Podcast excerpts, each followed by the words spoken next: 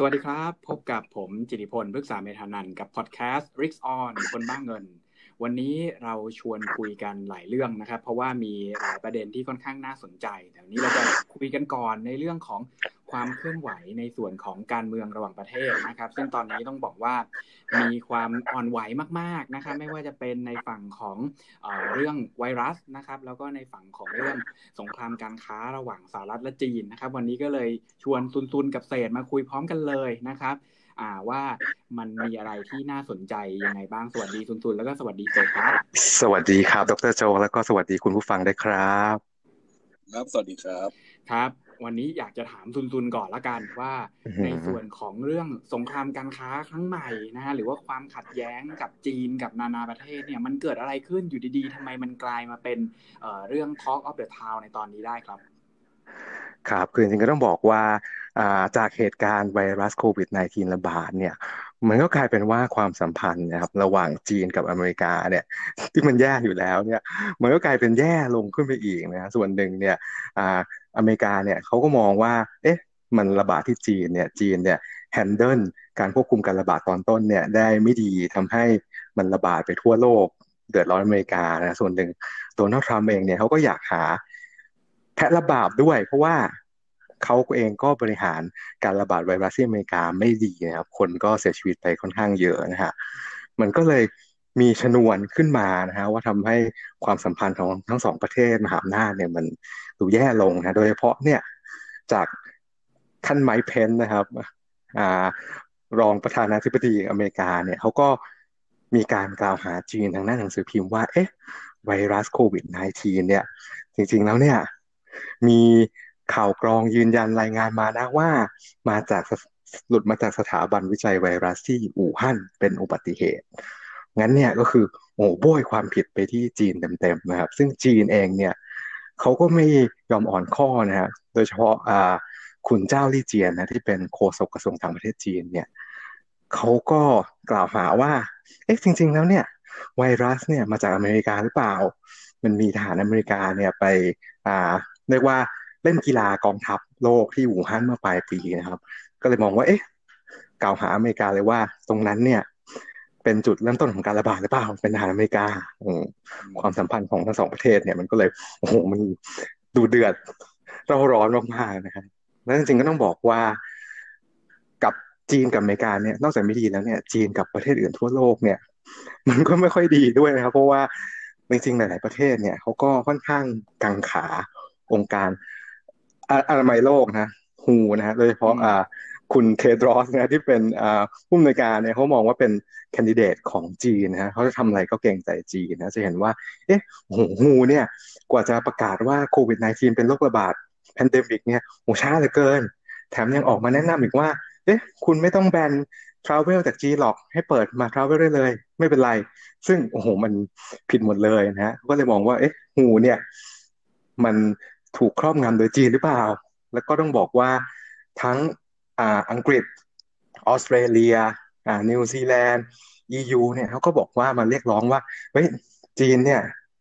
เราขอได้ไหม เราขอให้แบบว่ามีผู้ตรวจการอย่างเป็นกลางเนี่ย เข้าไปในประเทศจีนเพื่อสืบสาสืบหาสาเหตุของต้นตอการระบาดที่แท้จริงนะครับ ซึ่งจีนก็โกรธเหมือนกันนะครับ ว่าแบบคุณคุณส่งบอกว่า คนตรวจการมาเนี่ย คุณไม่ไว้ใจผมเหรอคุณแบบว่า เรียกว่ามันละเมิดอำนาจ อธิปไตยของจีนเหมือนกันนะฮะเขาก็บอกว่าออกออกมาตอบโต้ออสเตรเลียนะบอกว่าเฮ้ยคุณเนี่ย เป็นขี้ข้าอเมริกานี่หนังสือพิมพ์ Global Time บอกนะครับว่าออสเตรเลียเนี่ยเหมือนแกะหมากฝรั่งใต้รองเท้าอเมริกามาเคี้ยว นี่เป็นแบบคำดูถูกภาษาจีนนะฮะเขาก็บอกว่าครูออสเตรเลียว่าเอ๊ะเนี่ยเดี๋ยว ban นำเข้าเนื้อนำเข้าไวน์ ไม่ให้นักท่องเที่ยวจีนไปเที่ยว ไม่ให้นักศึกษาจีนไปเรียนดีไหม ความสัมพันธ์ระหว่างจีนกับประเทศอื่น มันก็ค่อนข้างจะแย่ลงนะนั้นนอกจากนี้นะครับปกติเนี่ยประเทศแอฟริกาเนี่ยเขาก็จะค่อนข้าง favor จีนนะฮะเนื่องจากว่าจีนเนี่ยมีความสัมพันธ์ด้านการค้าการลงทุนกับแอฟริกาเยอะไปลงทุนสร้างสาธารณูปโภคไปสร้างโรงงานค้าขายเยอะนะครับ แต่กลายเป็นว่าประเทศแอฟริกาเองเนี่ย ก็เคืองจีนเหมือนกันเขากลายเป็นว่าคนจีนที่คนแอฟริกาเนี่ย ที่อยู่กวางโจวหลายหมื่นหลายแสนคนเนี่ยกลายเป็นเป้าหมายของทางการจีนในการเขาเรียกว่าอ่าเรียกว่า discriminate นะฮะก็คือกลายเป็นว่าคนแอฟริกาในจีนเนี่ยโดนจับตามองพิเศษในเรื่องแบบว่าจับตรวจไวรัสจับกักกันนะฮะร้านอาหารเนี่ยไม่ให้เข้าแลนด์ลอดไล่ออกจากที่พักนะเพราะว่าโดนมองว่าเป็นตัวแพร่เชื้อนะซึ่งสถานทูตแอฟริกาหลายหลายประเทศเนี่ยเขาก็คัดค้านไปทางจีนนะฮะ หรือแม้แต่สหภาพแอฟริกาเนี่ยซึ่งปกติเนี่ยอ่อนแอมากๆเนี่ยก็ยังทำหนังสือคัดค้านจีนเลยนะฮะแล้วก็วงบอกว่าสภาไนจีเรียเนี่ยเพิ่งกำลังจะเอาออกออกกฎหมายมานะบอกว่าเฮ้ยตรวจสอบธุรกิจจีน ตรวจสอบคนจีนในไนจีเรียหมดเลยไหมว่าถูกกฎหมายหรือเปล่าเนี่ยครับ ก็จะเห็นว่าคือจีนเนี่ยตั้งแต่ความสัมพันธ์กับอเมริกาแล้วเนี่ยความสัมพันธ์กับทั่วโลกเองเนี่ย มันก็ดรอปลงอย่างชัดเจนฮะแล้วจนแล้วจนตอนนี้เนี่ยก็คือ มีหน่วยงานความมั่นคงของจีนนะกระทรวงความมั่นคงแห่งชาติจีนเนี่ยเขาก็ทำ report ไปให้ผู้นำจีนเนี่ยดูนะเป็นรายงานเนื้อหาก็บอกว่าเอ๊ะตอนนี้เนี่ย ความสัมพันธ์ระดับนานาชาติของจีนเนี่ย เนื่องจากเหตุการณ์ไวรัสระบาดเนี่ย มันเรียกว่าน่าจะถึงจุดต่ำสุดตั้งแต่ หลังยุคปราบปรามเทียนอันเหมินเลยนะครับ ก็คือต้องบอกว่ายุคนั้นเนี่ย ทุกคนเนี่ยคว่ำบาตรจีนเพราะว่าทุกคนช็อกหมดเลยเพราะว่าโอ้โหจีนปราบผู้ประท้วงรุนแรงมากคว่ำบาตรไม่ทำการค้าด้วยก็ต้องบอกว่าความสัมพันธ์เนี่ย กับจีนกับระหว่างประเทศเนี่ย มันกลับลงไปต่ำสุดตั้งแต่จุดนั้นเลยนะฮะโดยเฉพาะการนำจากอเมริกาที่เป็นผู้นำกระแสต่อต้านจีนนะฮะซึ่งตรงนี้เนี่ยในงานฉบับนี้เนี่ย หลายๆคนเนี่ยเขาก็มองว่า เอ๊ะ มันเหมือนกับ โทรเลขของทูตรัสเซียประจำอเมริกานะเมื่อปี 1949 เนี่ยเขาส่งกลับไปเตือนผู้นำโซเวียตว่า เนี่ยให้ระวังไว้ว่าอเมริกาเนี่ยตั้งใจจะเป็นผู้นำโลกในด้านในด้านเศรษฐกิจในด้านกำลังทหารเนี่ย หลังสงครามโลกที่สองซึ่งตัวเลขเนี้ยมันก็เป็นจุดเปลี่ยนว่าทำให้โซเวียตทำให้อเมริกาเนี่ย เปลี่ยนแผนเปลี่ยนกลยุทธ์กันใหม่ทำให้เกิดสงครามเย็น เขาก็เลยมองว่าเอ๊ะ report เนี่ย มันเหมือนเป็นชนวนสงครามเย็นกลายๆหรือเปล่าประมาณนี้แหละครับคือมัน aware กันทั้งคู่กับความต่างของ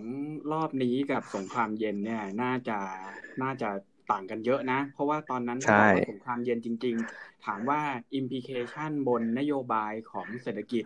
แล้วก็การเมืองเนี่ยมันยังไม่เยอะขนาดนั้นมันเป็นการเหมือนกันแข่งกันแสดงแสงยานุภาพมากกว่า แต่ว่าครั้งนี้ดูเหมือนจะมีอิมพิเคชันเยอะนะฮะอย่างที่ซุนซุนบอกว่ามีการเอามาคุยกันเรื่องการกีดกันการเดินทางมาคุยกันเรื่องกีดกันทางการค้าด้วยนะเพราะฉะนั้นอันนี้ผมว่าในมุมมองของซุนซุนคิดว่ามันจะมันมันมีอะไรที่มันน่าจะเกิดขึ้นจริงได้บ้างครับ คือจริงก็ต้องบอกว่ายุคสงครามเย็นเนี่ยการค้าขายเนี่ยระหว่าง อเมริกากับโซเวียต หรือว่า globalization การค้าขายรับโลกเนี่ยมันไม่ได้แพร่หลายเหมือนยุคปัจจุบันนะฮะแต่ว่ายุคปัจจุบันเนี่ยมันเรียกว่าความผูกพันความโยงใยทางการค้าทางเศรษฐกิจเนี่ยมันครอบคลุมกว่าเมื่อก่อนเยอะ เพราะงั้นเนี่ยถ้าเกิดว่ามีปัญหาความขัดแย้งทางความสัมพันธ์เนี่ยมันก็อาจจะกระทบเศรษฐกิจเต็มๆนะครับหรืออย่างท่านโดนัลด์ทรัมป์เองเนี่ยก็ออกมาขู่จีนนะว่า เอ๊ะ สัญญาเทรดดีลเนี่ยที่เราดีลกันไว้เนี่ยต่อให้ ไวรัสเนี่ยก็ยังอยู่นะ จีนต้องซื้อสินค้าจากอเมริกาเพิ่ม 77 billion นะครับจากจากที่ซื้อประมาณ 120 billion เนี่ยซึ่งก็ไม่แน่ใจว่าเอ๊ะจีนในเศรษฐกิจอย่างเงี้ยจะมีกำลังซื้อเยอะขนาดนั้นหรือเปล่านะฮะก็เป็นคำขู่ว่า เอ๊ะโอ้ยต่อให้มีไวรัสระบาดเนี่ย ถ้าไม่ทำเนี่ย ก็ไม่ได้นะ หรืออนาคตอีกหน่อยเนี่ย ถ้าเกิดความสัมพันธ์ระหว่างอาจีนกับอเมริกาในแง่ลงเนี่ยเทรดอ่าเทรดดีลเฟสสองเฟสสามเนี่ยมันจะมีหรือเปล่าก็ไม่รู้นะ อืม แล้วสมมติว่าถ้าหากว่ามันมันมีปัญหาเรื่องการความสัมพันธ์กับจีนอย่างเงี้ย มันจะทำให้จีนมันเลิกกายเอ่อกายกายเลิกทุกคนเนี่ยยกเลิกภาคการผลิตในจีนหรือเปล่าครับแบบว่าโรงงานต่างๆ ที่แบบเขาไปลงทุนไว้เนี่ยจะเริ่มพูเอาออกมาอะไรอย่างเงี้ยครับ จริง ๆ ก็ต้องบอกว่าเนี่ยเหตุการณ์เนี่ยการที่ย้าย supply chain ออกย้าย supply chain ออกจากเมืองจีนเนี่ยมันก็เรียกว่าเป็นเหตุการณ์ที่ดำเนินขึ้น ตั้งแต่ก่อนไวรัสระบาดแล้วนะครับเนื่องด้วยเพราะว่า trade war แล้วก็ค่าแรงจีนที่แพงขึ้น แต่พอมีเหตุการณ์ไวรัสระบาดเนี่ยคือมันก็ทำให้หลาย ๆ บริษัทหลายประเทศเนี่ยเห็นเลยว่าการที่คุณเอา supply chain เนี่ยไปผูกกับประเทศหนึ่งเยอะๆเนี่ยมันมีความเสี่ยงมาก โดยเฉพาะว่าพวกอ่าพวกสารเคมีที่ใช้ทำยาเครื่องมือทางการแพทย์เนี่ย ถ้าจีนเป็นอะไรขึ้นมาเนี่ย คุณอยากใช้เนี่ยมันไม่มี เพราะว่าจุดตรงนี้เพราะอย่างนั้นเนี่ย ก็คิดว่าน่าจะเป็นอ่าอินดัสทรีที่น่าจะ move ออกจากจีนค่อนข้างเร็วนะแต่ว่าอินดัสทรีอื่นๆเนี่ยเขาก็คิดอยู่เหมือนกันนะโดยเฉพาะจากทางญี่ปุ่นจากทางอเมริกาเนี่ยซึ่งน่าจะมีแพ็กเกจเสนออินสันทีฟให้บริษัทเนี่ยด้วยย้ายออกจากจีนเนี่ยกลับมาผลิตที่ประเทศเถอะเนี่ยแหละครับผมคิดว่าคือมันเป็นเหตุการณ์ที่เกิดขึ้นอยู่แล้ว แต่ว่าด้วยสถานการณ์ไวรัสระบาดเนี่ยมันจะทำให้มันกระตุ้นเร็วยิ่งขึ้นครับ แล้วจีนนี่เขามีนโยบายที่ตั้งใจจะไล่พวก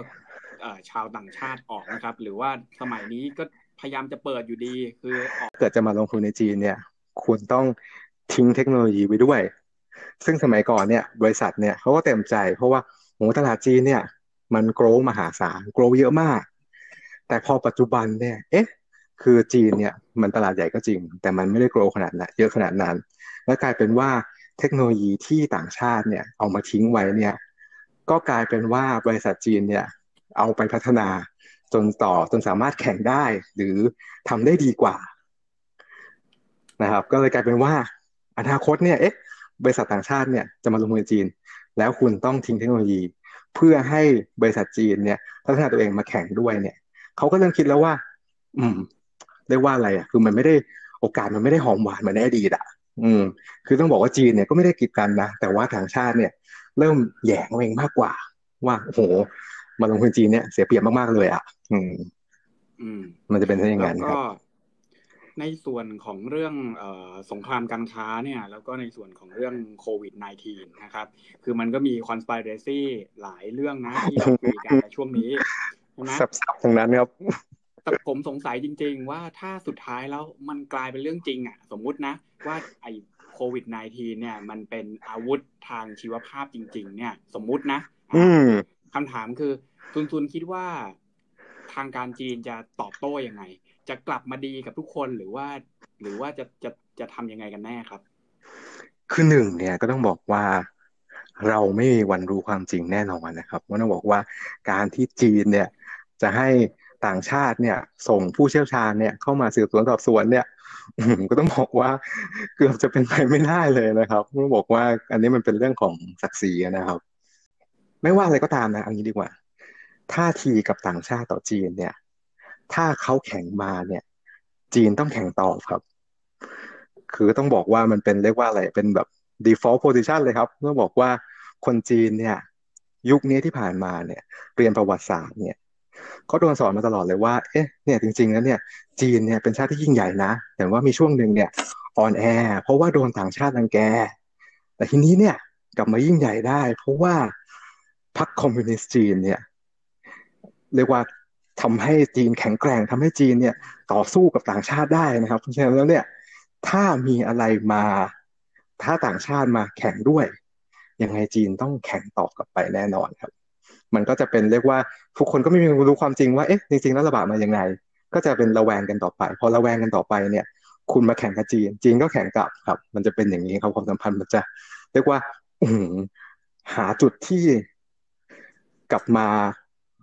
เรียกว่าอะไรกลับมาคุยกันได้อย่างสุภาพคุยกันได้อย่างเป็นมิตรเนี่ย มันยากขึ้นเรื่อยๆครับเพราะว่าโพซิชันจริงก็เป็นแบบนั้นนะครับ โอเคก็น่าสนใจมากนะครับ ผมสรุปให้ฟังทั้งหมดนะครับ ก็คือในส่วนของเรื่องความเคลื่อนไหวของการเมืองระหว่างประเทศนะครับ ไม่ว่าจะเป็นในฝั่งของสหรัฐกับจีน หรือว่าจีนกับ ทั่วโลกในช่วงที่ผ่านมาก็ต้องบอกว่าย่ำแย่ลงเป็นเป็นเรียกว่าเป็นสไปรัลดาวเวิร์ดนะครับหมุนสไปรัลครับใช่ครับลงไปอย่างรวดเร็วนะครับ แล้วก็เป็นจุดที่ผมเชื่อว่านักลงทุนทุกคนควรจะต้องระมัดระวังตัวนะครับ เพราะว่าโอกาสที่จะกลับมาดีกันเนี่ยซุนตุนก็บอกไปแล้วว่า มีความเป็นไปได้ค่อนข้างน้อยนะครับ ด้วยการตอบโต้ที่ถ้าเกิดมีใครร้ายกับจีน มีโอกาสสูงมากที่จีนจะร้ายต่อนะครับ ส่วนในฝั่งของเรื่องเกี่ยวกับนโยบายในเชิงของเศรษฐกิจนะครับ ก็อย่างที่เศษถามไปนะครับ จุดที่ผมเชื่อว่าน่ากังวลจริง ๆ ก็คือหลาย ๆ คนจะเริ่มดึง manufacturing นะครับ หรือว่าพวกภาคธุรกิจที่เกี่ยวกับอุตสาหกรรมออกมาจากจีน ซึ่งก็มีโอกาสที่จะทำให้เศรษฐกิจมีความเปลี่ยนแปลงนะครับ ทุกประเทศก็อาจจะเจอกับปัญหาเงินเฟอ้อที่สูงขึ้นนะ ต้องเป็นภาวะจำยอมยอมรับ อ่า แล้วก็ตลาด ก็อาจจะหายไปในฝั่งของจีน ซึ่งผมเชื่อว่าตรงนี้เป็นจุดที่น่าสนใจมาก แล้วเดี๋ยวเรามาคุยกันต่อในตอนต่อไปนะครับ เราจะมาคุยกับเศษเจ้าของเพจนะฮะแดนลงทุนว่าสุดท้ายผลกระทบพวกนี้เนี่ยจะสะท้อนกลับมาในตลาดเงินตลาดทุนของเรายังไงสำหรับช่วงแรกก็ต้องขอจบลงก่อนนะครับ เพื่อไม่ให้ยาวมากสำหรับวันนี้ผมซุนซุนแล้วก็เสกก็ลากันไปก่อนในช่วงแรก ก็สวัสดีครับ สวัสดีครับสวัสดีครับอะต่อเลยนะ ต่อเลยอ่าสุดยอดเพจแดนลงทุน มึงมีเสียงหายใจเข้ามาคุณตุนอ่าหายไปยัง